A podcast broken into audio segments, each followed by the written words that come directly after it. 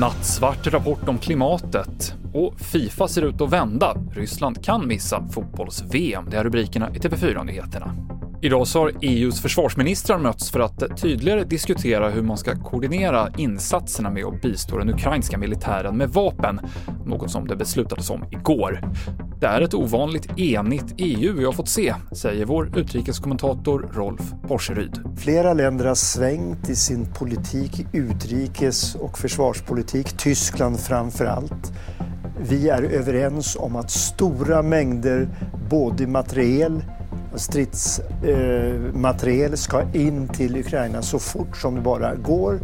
Eh, och mycket pengar kommer också att ges till dem på ett sätt som man inte har gjort tidigare. Och sen diskuterar man här mycket, hur ska det här gå till? Och det kanske är en av de svåra frågorna. Hur får man in all den här materielen? Det är inget eldupphör och eh, hur säkert är det att föra in det eh, oavsett vilken väg eh, materielen kommer?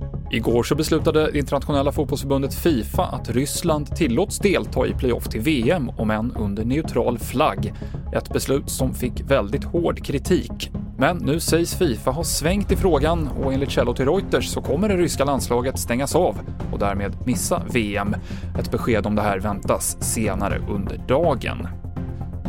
Och världen gör för lite för att anpassa sig till de snabba klimatförändringarna. Det här varnar FNs klimatpanel IPCC för i en ny rapport som beskrivs som den dystraste hittills.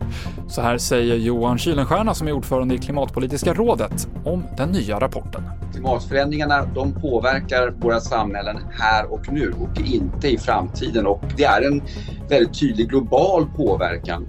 Och det rapporten trycker på det är ju både då den här frågan om extremväder som förstås är det vi ofta talar om som det stora problemet men samtidigt också de långsamt pågående förändringarna som till exempel handlar om att klimatzoner, för att beskriva det, att det blir varmare längre norrut, att klimatzonerna flyttar norrut till exempel.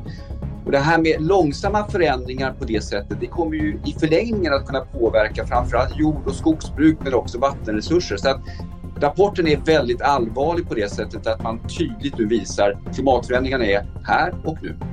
Mer om klimatrapporten och det senaste om kriget i Ukraina på tv4.se. I studion Mikael Klintevall.